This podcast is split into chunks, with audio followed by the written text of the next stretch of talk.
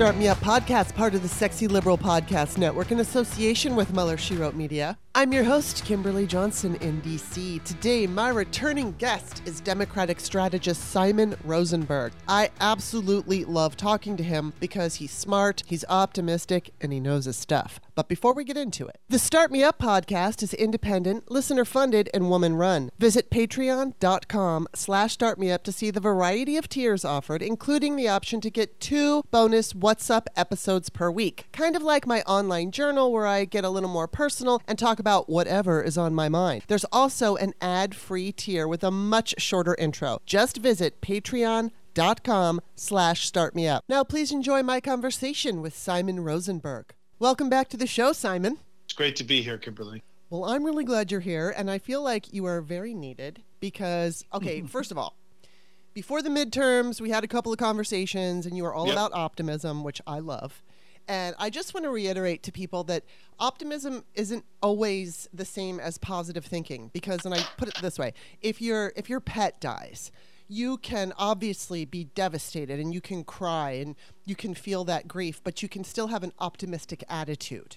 You don't necessarily have to take on a positive attitude about, you know, grief or something. So, in the midst of horrible things going on, we can still hold an optimistic attitude in an overall sense. And that's, I think, you know, I mean, your optimism came from straight up data as Yep. opposed to those, you know, stupid polls that were funded by Republicans. So, what I wanted to ask you, I mean, you know, we, we spoke before the midterms. Yep. And uh, you were correct. You and, and a few people, including Bouzy, which I know you're not affili- affiliated with, Christopher Bouzy, you guys were getting it right while everybody else was getting it wrong. And you were ignoring these fake polls saying that there's going to be a red wave. So I'm just wanted to know what are your takeaways from the midterms?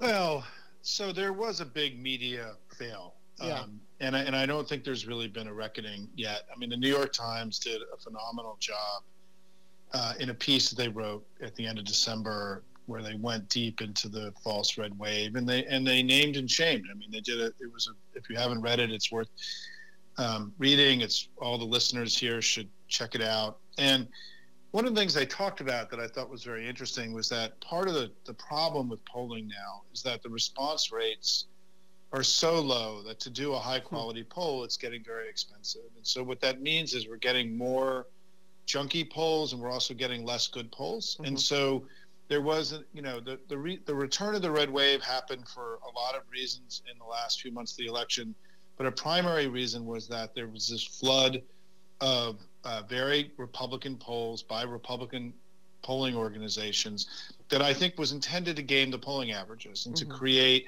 a perception that there was a red wave and that Democrats were done. And and I think this idea, you know, Dr. Timothy Snyder talks about this a lot, right? That part of what you know right wing or organizations try to do is to argue that there's no reason for you to fight, right? That you it's inevitable that they're going to win, we're going to lose, and and I think that we just didn't. Tom Bonier and I, who I did a lot of the work with, Mhm.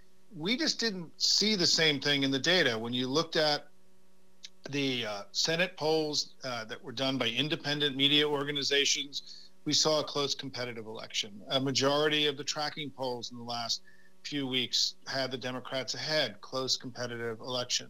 When you looked at the early vote data that we were getting, it also we were outperforming both 2018 and 2020, which was which were good elections for us. So what we kept saying is what we're seeing in the data is a close competitive election, and the Democrats have a shot. And you know, thank God that's what happened. I mean, Yeah. and, and then you know, and then what did happen, and what we know now, looking back, is there really the first of all, the election wasn't nationalized. Sort of an extraordinary thing happened um, that there were really two elections. There was a bluer election inside the battleground, and a redder election outside the battleground. And the way to think about this is that the power of our grassroots, the money that people raised, the volunteer, you know, the texting they did, the calls they made, the information warriors like you, Kimberly, all the work that we all did focused on the battleground, gave our candidates the ability, these huge, we outraised our opponents two, three, four to one in the among the candidates. Our campaigns are bigger and stronger and more muscular than they've ever been. It meant that in the battleground we could control the information environment and reach GOTV targets that we've never been able to reach before because we have far more muscular field operations and GOTV operations. And so, where it mattered, we were able to not only just hold our own, but we actually gained ground.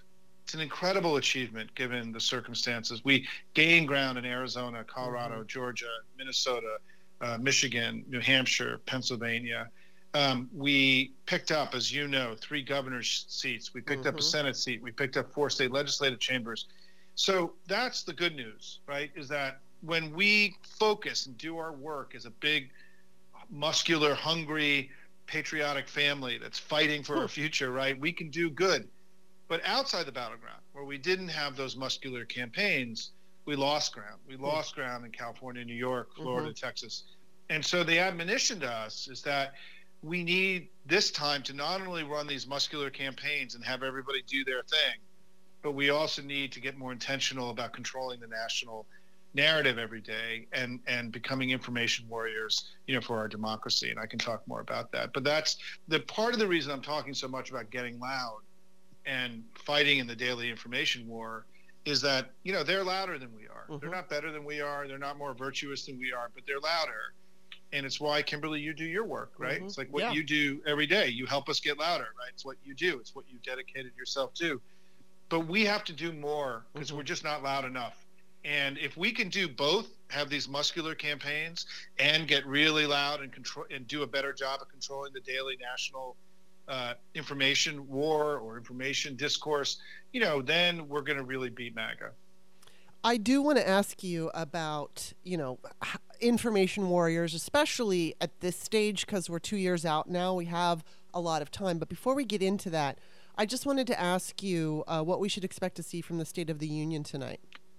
Yeah, and I was just on a briefing with Anita Dunn uh, in the White House, and I, I don't think there's going to be any big surprises. I think it's going to be an optimistic speech that the president's going to go through and talk about how much better off we are today because of the last two years that and we still but we can't be satisfied with where we are there's still a lot more that we can do i do think there is a deep awareness now in the administration and the white house that people are not aware of all the good things mm-hmm, that have mm-hmm, happened, mm-hmm. the progress we've made, and that they and Anita actually said, you know, we all have a lot of work to do here. In essence, similar to my argument about information warriors, right? Like we've got to tell our story and become more intentional about mm-hmm. it. And I think Kimberly, where you were going is that a lot of our grassroots, right, are get loud during campaigns, right? They yeah. give candidates money, they do texting, they write postcards, they go door to door but we have to do it every day. Mm-hmm.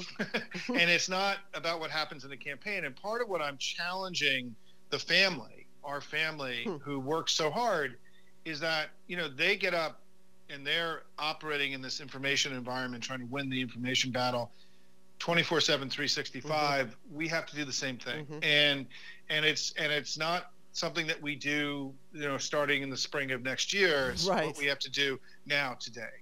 And I think this is the beginning. The president's giving us talking points and argument, uh, you know, that we can make about who we are, what we have done, where we want to take the country. I feel like this is going to be a really good speech tonight. It's going to give us a lot of material to take to the Republicans in the next few months.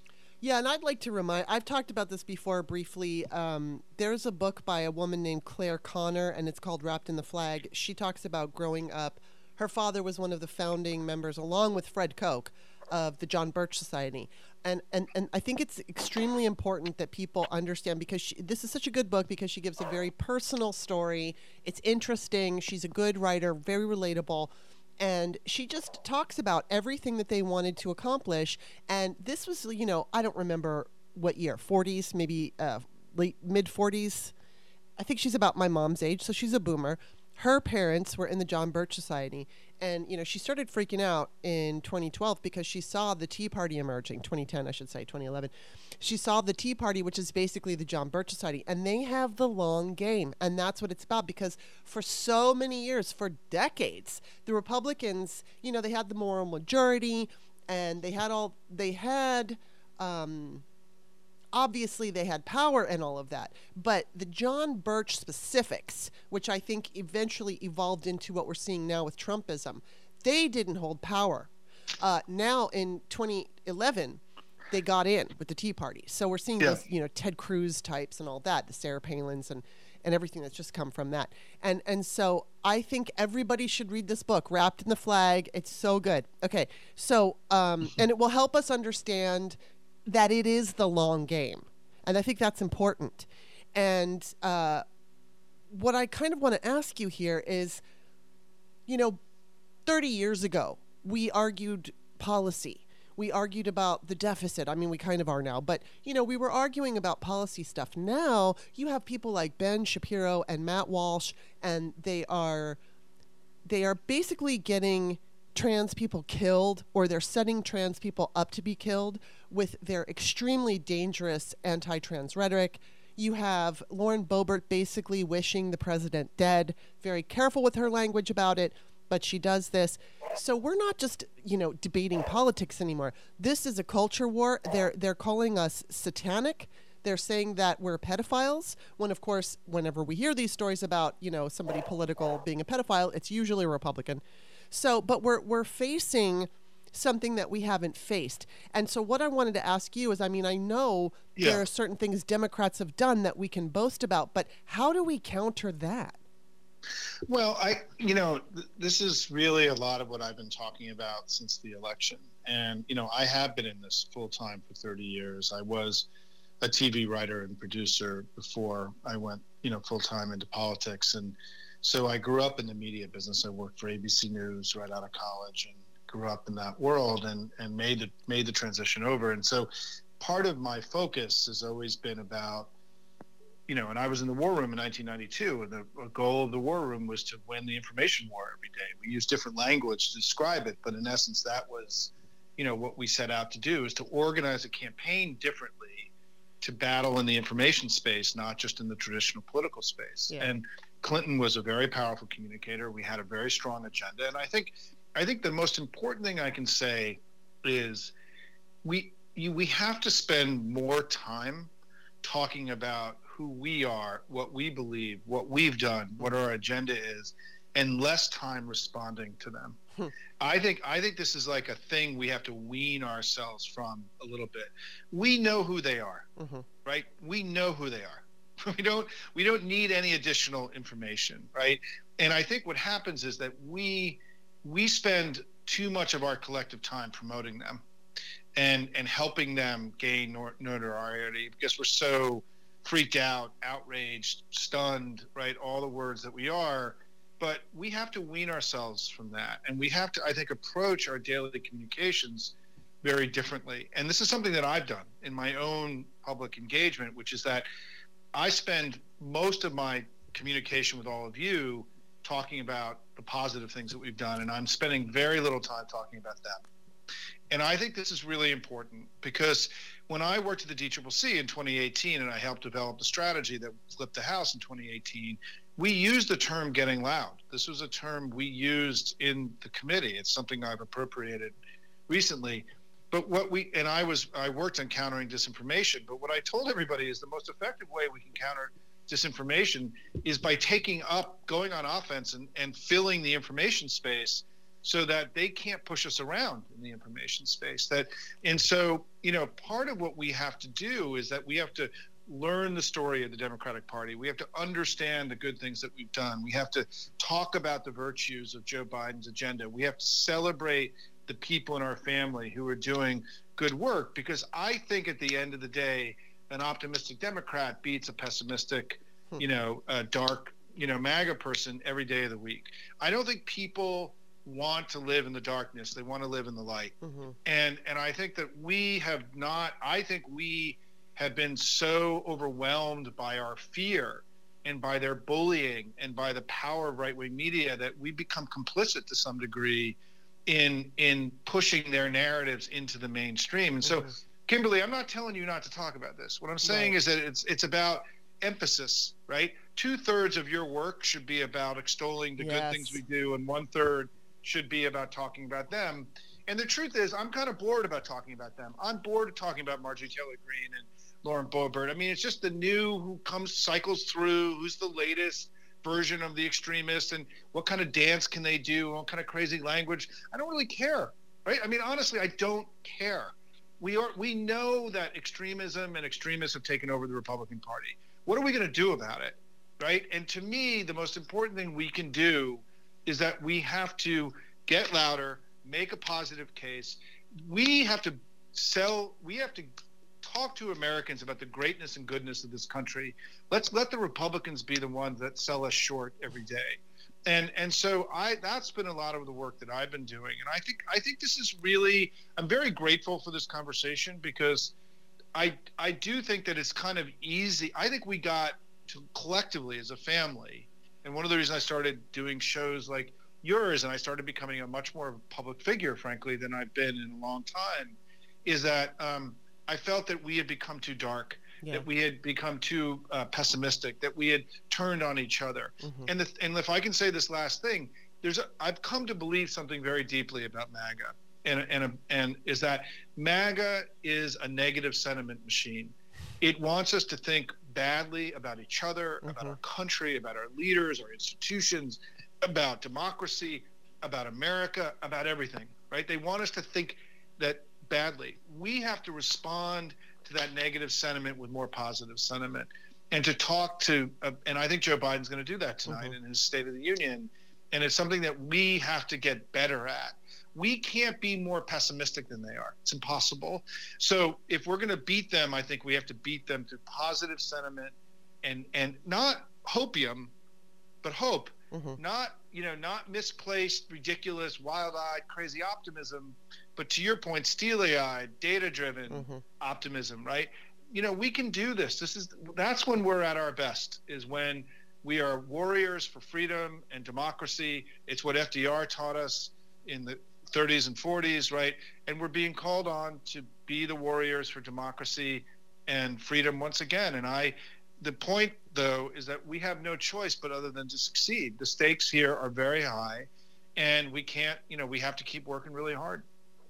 Totally. You know, we have to take a quick break, but we will be back after this message. Hey, this is Kimberly. If you're not already my patron, just visit patreon.com slash startmeup. You can take a look at all the tiers and decide how you want to support the show. Thank you so much. This episode is brought to you by Kia's first three-row all-electric SUV, the Kia EV9 with available all-wheel drive and seating for up to seven adults, with a 0 to 60 speed that thrills you one minute, and available reclining lounge seats that unwind you the next. Visit kia.com slash EV9 to learn more. Ask your Kia dealer for availability. No system, no matter how advanced, can compensate for all driver error and or driving conditions. Always drive safely. Okay, we're back. All right, that you know, you made some really great points and I want to I just want to ask I have so many things swirling through my head, but I think it's such a good idea that you say spend like maybe two thirds of your time focusing on the positives, focusing being the information warrior. Um, I do want to say uh, there every once in a while you see somebody out there in you know political Twitter world or whatever coming down on you for saying why are you paying attention to this person and I I you know specifically politically and in some case, I mean, I think it's always important that we have to understand who we're dealing with. So I don't think those people should be ignored because when they're ignored, I think we basically give them, you know, a microphone and go, go ahead and say whatever you want. We have to counter them. Um, so I, you know, I, I don't like it when I see the liberal scold saying, "Don't pay attention to this person," because you know, like, "Don't pay attention to Jim Jordan" is to me the stupidest advice you could ever get. Although I have blocked him on Twitter because I hate him so much, but I do follow what he does, yeah. right? And I want to be aware of what he's doing. But yeah. you know, what outside, you know, would you say like to the average, you know, Twitter person? Um, who's who's online all the time are, are you basically saying spend two thirds of your time promoting the Democratic agenda and spend a third of your time, you know, whatever, countering the bullshit from the right or something like that? Is that your basic message? Yeah, because I think what the right has done and what the right wing noise machine has done is that it's caused us as a nation to lose confidence in ourselves. Mm-hmm. And and that we think less of ourselves than we you know than we should be. I mean, we are the greatest country in the world. The economy, we have the strongest recovery in the G7. We, the Democrats have created 96% of all jobs since 1989. I mean, I, my, I do this presentation called "With Democrats, Things Get Better," and if you like this conversation today, come. I'm doing two live versions of it next week. Please come watch. You know, ndn.org. You can find me on Twitter. But the point is, is that I am whether it's two thirds or three quarters, is that we we need to learn. I, here's the other way I'm thinking about this. I worked in the War Room in 1992, and what the War Room was, James Carville, George Stephanopoulos, there were about 20 of us, including Tony Blinken, was involved in the in the war room in 1992, and we we organized the campaign around arguments mm-hmm. and about you know it's what you were getting at about the long game, right? We were making arguments every day. We weren't moving messages. There's a difference, right? Mm-hmm. Messages are ephemeral. Arguments are more durable and mm-hmm. stronger mm-hmm. and last over a longer period of time. I don't like the concept of messaging. I think it's too ephemeral, and I think I think people see it as being weak and ephemeral, like you don't actually have conviction and belief. Hmm. Arguments are you know coming from conviction and belief and i and i think and and data often right? and so i think that the the war room in 1992 was you know 20 25 people the war room today has to be 4 million proud patriots getting up yes. every day yes. you know spreading spreading you know positive information about who we are telling our story if you're one of those 4 million and you reach 10 people you know that means together we're reaching 40 million people mm-hmm. that's what they have what they have on their side is they are networked and amplified. Mm-hmm. They have Fox News and it was Trump's Twitter feed, send stuff out, and then they know that part of their job as being a MAGA, being a Republican, is to spread this stuff through their social networks and through all their networks, however they have networks, physical networks, you know, email networks, mm-hmm. your networks, right?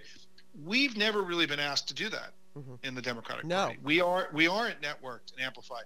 I'm asking you to do that. Right. I'm giving you permission. I'm encouraging you to become networked and amplified and for us to build a war room organically. I think we're already halfway there. Mm-hmm. I think the combination of the kind of work that you do, Kimberly, and you know organizations like Courier Newsroom and Resolute Square and the Midas Touch mm-hmm. and you know all your colleagues, you know that you work with, we are you're starting to see the beginning of, of ecosystems yes. and loudness, right? We have all these new organizations but we but where the missing piece is to me is what people do. We need i think the only way in the next few years that we can match what the republicans have is if three or four million proud patriots get up every day and start getting loud with us in this new idea of a four million person war room every day. I think we can do that. I think that's within our capacity. I don't i don't think this is pie in the sky but it's a failure of imagination yeah. that we haven't actually asked you know everyone to do it and that's one of the reasons i'm here and i'm asking all of you and i'm part of what i do in my own work is that i'm producing a lot of material that i for people to use in these debates that they have in their own communities right yeah. and and i'm trying to feed the beast so to speak right mm-hmm. and um and that's where i'm spending a lot of my time is producing stuff that's digestible that's simple that you can use as charts and graphs right not big complicated you know things. And we have to get better about all this much more intentional about winning the information war every day not just during election time uh, putting more positive sentiment into our discourse and recognizing that you know we don't really have any choice other than that we have to win this thing. Yeah, and I would just like to add I mean, aside from please follow Simon and take his information and use it the way he wants you to, because, you know, and I've, I've, I've said this before, and I do believe we need it, but I, I also understand this a little more clearly now, and that is, you know, Democrats, Democratic voters often get upset with a party and say, the messaging sucks, the messaging sucks. And the right wingers know how to do it. But if, if everybody were to really just look at what's happening, it's not so much coming from the Republican Party, it's coming from all that money right? The messaging is coming from think tanks. The messaging is coming from Matt Walsh and Ben Shapiro and yep. Kirk, uh, whatever his name is, um, who I can't, I can't even, I can't, Charlie Kirk, that's who. So people yep. like that are creating the messaging for the right. Granted, yes, we've got people like Jim Jordan, we've got uh, Matt Gaetz and all of, but they're not necessarily messaging. They're echoing the messaging that they're hearing from the money people. Now, the Democrats, as you pointed out, don't necessarily have that machine. They don't have the messaging machine. And it's not the party. I think the party is doing an excellent job right now of explaining what they've been doing. It's and I want to ask you about this in a, in a minute, but like I think the yeah. news media is not doing a great job of spreading that information. No, and and I and I think the point I'm trying to make to you is that we have to stop expecting that this is going to be done for us. Mhm. Yes. And we have to do it ourselves. Yes, we and have part to do of it. yeah, Yes. we have to do it. It's what you do, Kimberly, right? Like Yeah. you were just a person, right? And now you're an information warrior. I'm the same thing. I'm just a guy, right? Like I'm just a guy sitting in my son's bedroom right now in in Northwest Washington, and we're just people, right? We're patriots. We love our country. We want better than what we're being told. And I think that there's a little bit of Stockholm syndrome for Democrats in this stuff. Is that what the Republicans think of the Republicans as the Wizard of Oz, right? Is that the bluster, bluster, bluster, loudness, loudness, loudness. We pull the court curtain back, and there's you know shitty Donald Trump, you know, behind the curtain. It's all bullshit, right? Yeah. It's all red wave. It's Yeah. all you know bluster. And the thing is, they want us to be blown over by the yes. bluster. Yes. They want us to give up in advance. What Timmy, what Dr. Timothy Snyder says in his book about uh, about authoritarianism is he said the number one lesson is do not obey in advance. Hmm. And part of what Wow. I'm saying to you is um, we need to have more sense of agency hmm right? Each of us have a role to play. Many people listening today have taken that sense of agency to give money, to write postcards, Yes. to door knock, right? To do all the stuff, to listen to your podcast. But now we need to do more. We need Mhm. to do all of that, and now we need to do more. We are not winning the daily information war. We will not be where we want to be in 2024 and beyond unless we start to win the daily information war. This is an urgent collective political priority and we win it both you know i was in the war room you ask about positive and negative right it was the war room was to a great degree about getting there first making our argument mm-hmm. sharing our agenda. And then when the attacks came in we responded. But you have to start you know i was i went on fox for 17 years. I was a regular guest. I did thousands of fox interviews. And no matter what the question was in every interview i did i always started with like let me tell you what i think about that Mhm. i didn't answer the question i just put out i just put out there that like you know joe biden did a good job on this right and then i was like like oh yeah and then they would push me back but i started with positive Right. information in every interview before I started responding to the more aggressive tactics, right? And I think that's that's a discipline that we have Mhm. to develop. That you start you you start by defining the space, being positive, making your case, and then you part and then you parlay back and forth, right? But what happens is that we are often starting in a defensive place. Mhm. We're starting in a place that's been defined by them Yes. instead of starting in the place that we define for ourselves. And so when we do that, right, we're we're allowing them to use the old Lakoff way of talking about this is that we're we're ceding to their frame. Mhm. We're allowing them to frame and when you're operating in somebody else's frame, you can never win an argument. We have to create our own frame. We Mhm. we need we have to not accept the you know the I tweeted yesterday it's gotten a lot it's got hundreds of thousands of you know views but you know think about what they do every day thank you for letting me just go on about this it's cathartic by the way but think about what they do every day right they have these one word things that they shout right benghazi Yeah. inflation recession you know wokeism Mhm. right it's like literally their party is like if, we could think of it in your mind's eye it's like a person standing in a street corner jumping up and down and waving their arms in the Yeah. air right Yeah. that's literally who they are they don't have a governing agenda they don't have anything they really want to do they just want to shout and be performative and get on fox news and you know and make money sell books and it's a business for them right and so we have to recognize that they're not actually really having a serious discussion Yeah. with us, right? And that we, the American people, what they expect from us is something different than what they expect from them. You know, they expect us to be responsible. Mhm. We govern effectively. We've done a good job. And one of the things that I think Democrats, you know, I think this really became apparent during the BBB fight in the fall and winter of 2021, which is that even though Joe Biden has gotten like 80, 90% done of what everybody Mhm. wanted, even with no functioning majority basically in either chamber, there have been people in our family that have spent an enormous amount of time talking about all the things that didn't get done. Yes. And I know that at, that when you work for an advocacy organization, that's your job, Mhm. right? Is to say, but the problem is that doesn't work in politics. Mhm. In politics, you have to start with how far we've come and how much good we've Mhm. done, and then talk about all the things you're going to do. Yeah. If you start with the stuff you haven't done, you know, you're basically, you know, you're basically, you know, blowing up your own yeah. party if you do that, right? Yeah, you're and digging so, a hole and going into it and saying your you dig- message yeah, from you're the digging hole. a Yeah. hole. And, yeah. and and the truth is, look, I, I want to just, if I can make one point, and this is what I talk about. I've made more than one point today, but one more, one more point. And thank you. we love your points. I know. So let me let me say this, and this is in my presentation I gave, and I hope everyone can watch it.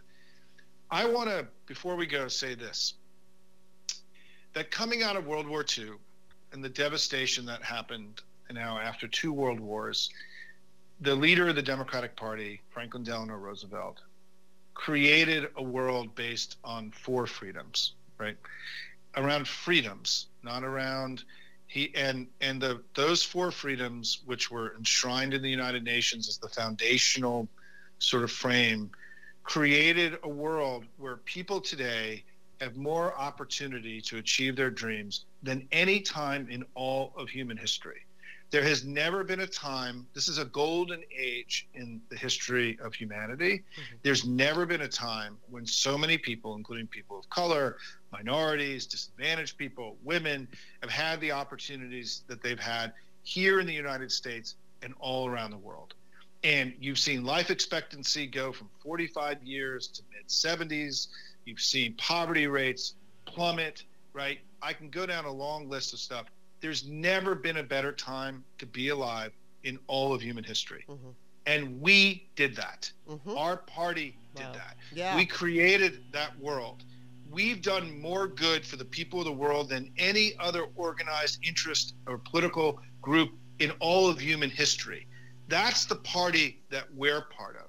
And that party now needs to fight like hell to preserve that global system that FDR imagined and built after World War II that has created a golden age. Because MAGA and Putin and Xi and lots of other people want to tear that down and they don't like that aid, that freedom and opportunity that we've provided, that we've created a system that's given people that's been based on freedom. That's the stakes of where we are now. That's why you get up every day, Kimberly, and do your work. This is urgent work, and I just want people to feel as proud of our of, of the Democratic Party as I am. And part of what I talk about in my presentation is I go through at the end all of this what I'm talking about now, and I show all the things we've done: the civil rights movement, establishing social safety net, right, moving to universal health care, now the largest climate bill in any government in the history of the world. I mean, all the things that we've done. It's an extraordinary list. And then when you look at their list of what they've done, their list is they opposed all of that good stuff, Mhm. right? And and I used to say when I began this presentation, well, Republicans, you know, we moved the country forward. They haven't done their part. And now, though, we know that it's worse than that. That's what you were getting at earlier. That it's Mhm. there's a malevolence that's crept into their politics, Yeah. not just an incompetence. And we have to be honest about that and forthright. But we can't let it overwhelm us, right? Because at the end of the day, our job is to keep things moving forward, to create, to continue to create opportunity and possibility for people. And I think that's what you're going to hear in the speech tonight. Now, let me ask you: um, Is this presentation going to be recorded? Yeah, there's a recording of it on my. I now have a YouTube channel. I, I, I you know, I am not. I.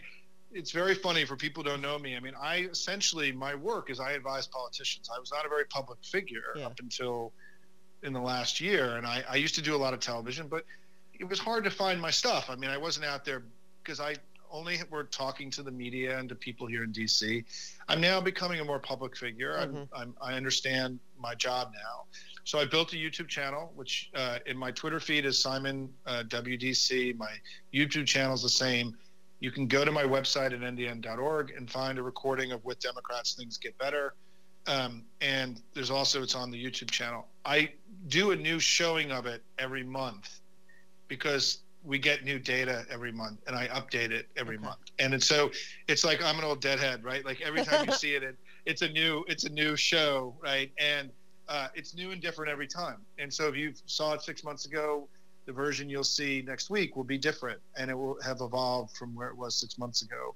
Um, and so I'm constantly updating it to make sure people have the best data to make these arguments that we need to make to the to the American people. I really want to. I want you to send me the uh, thing you were just talking about about how um, what what were you just? I just wrote it down. I was reading my notes, but about how you know we've created this. I, I want. I, I, first of all, I want you to go on MSNBC on every single show and say this so desperately.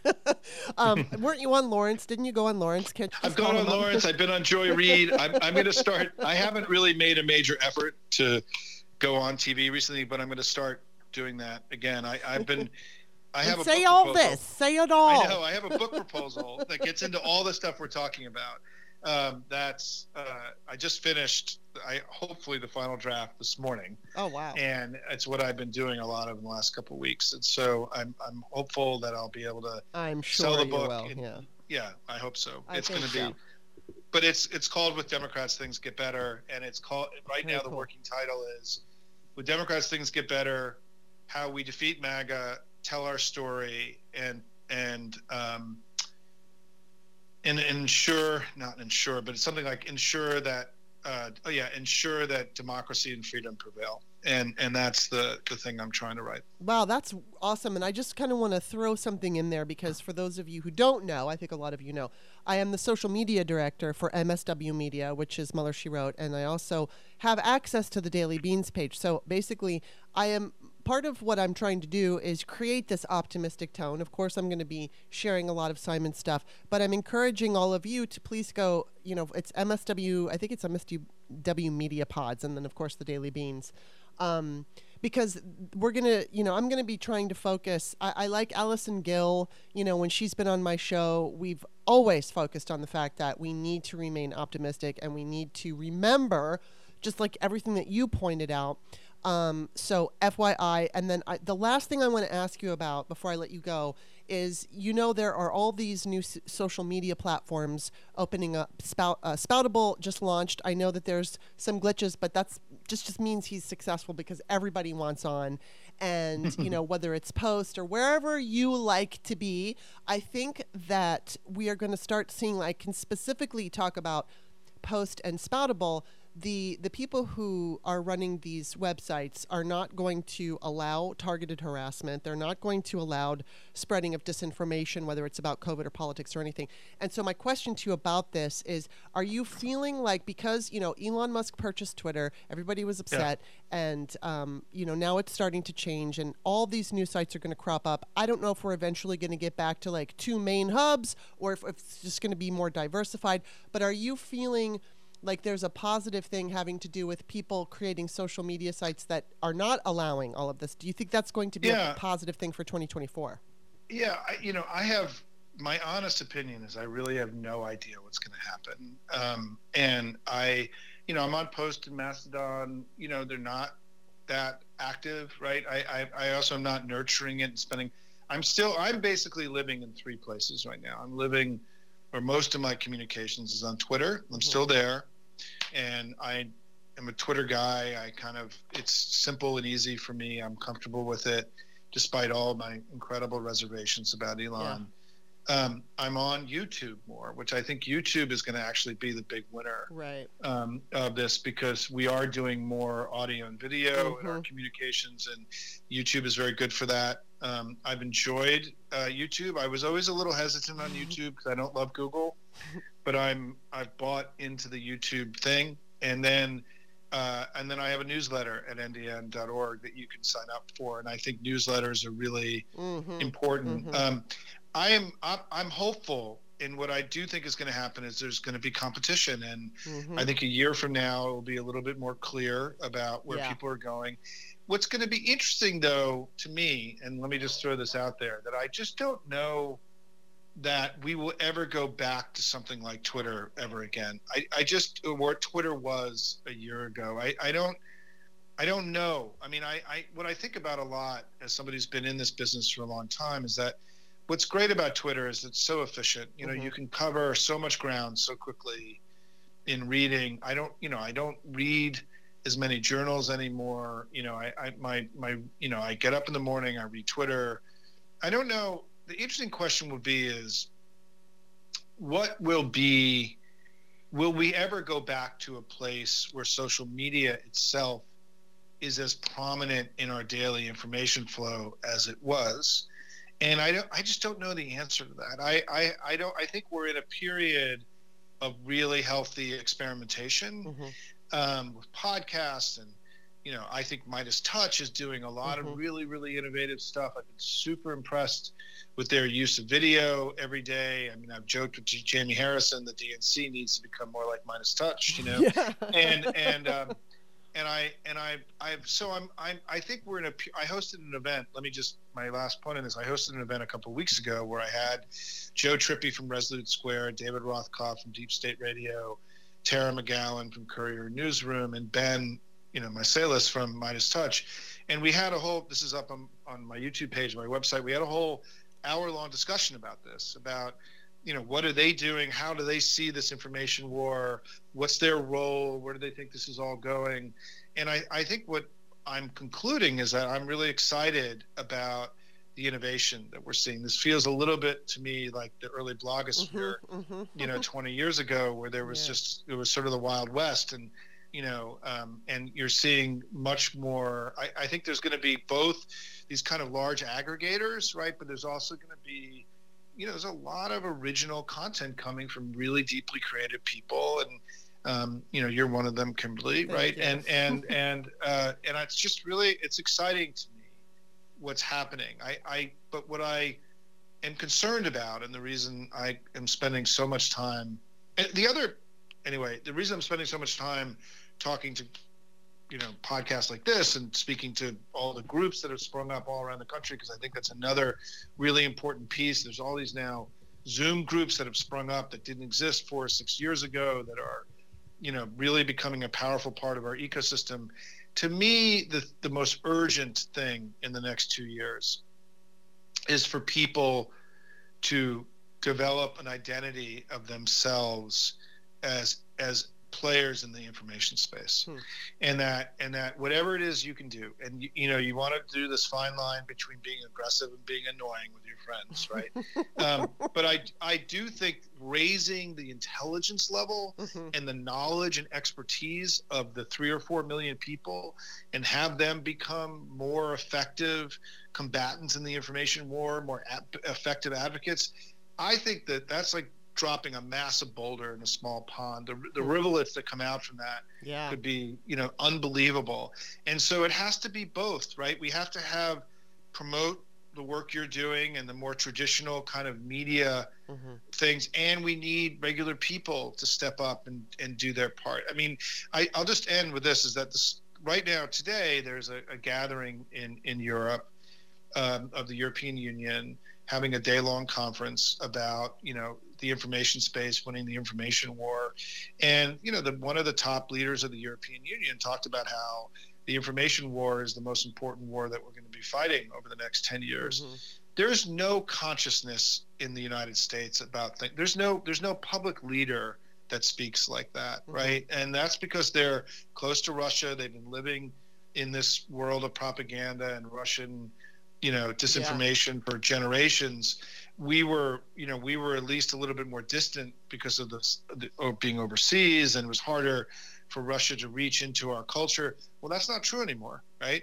and and I think we have been really behind as a country and as a party in understanding the nature of the conflict that we're now in Mhm. with Russia and China, which is cyber, it's kinetic, meaning actual war, it's traditional geopolitics, but it's also informational. Mhm. And and if one of the things that I go back to when I give my talks on this stuff, I go back to this remarkable thing, which is we now know that the first major Russian can social media campaign, disinformation influence campaign that happened in the U.S.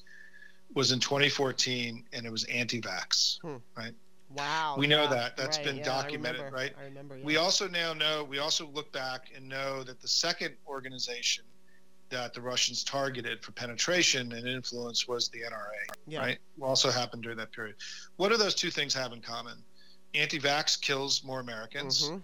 and the NRA kills more Americans. Right. Mhm. So these were things that were done in order to Wow. destroy us from within, right?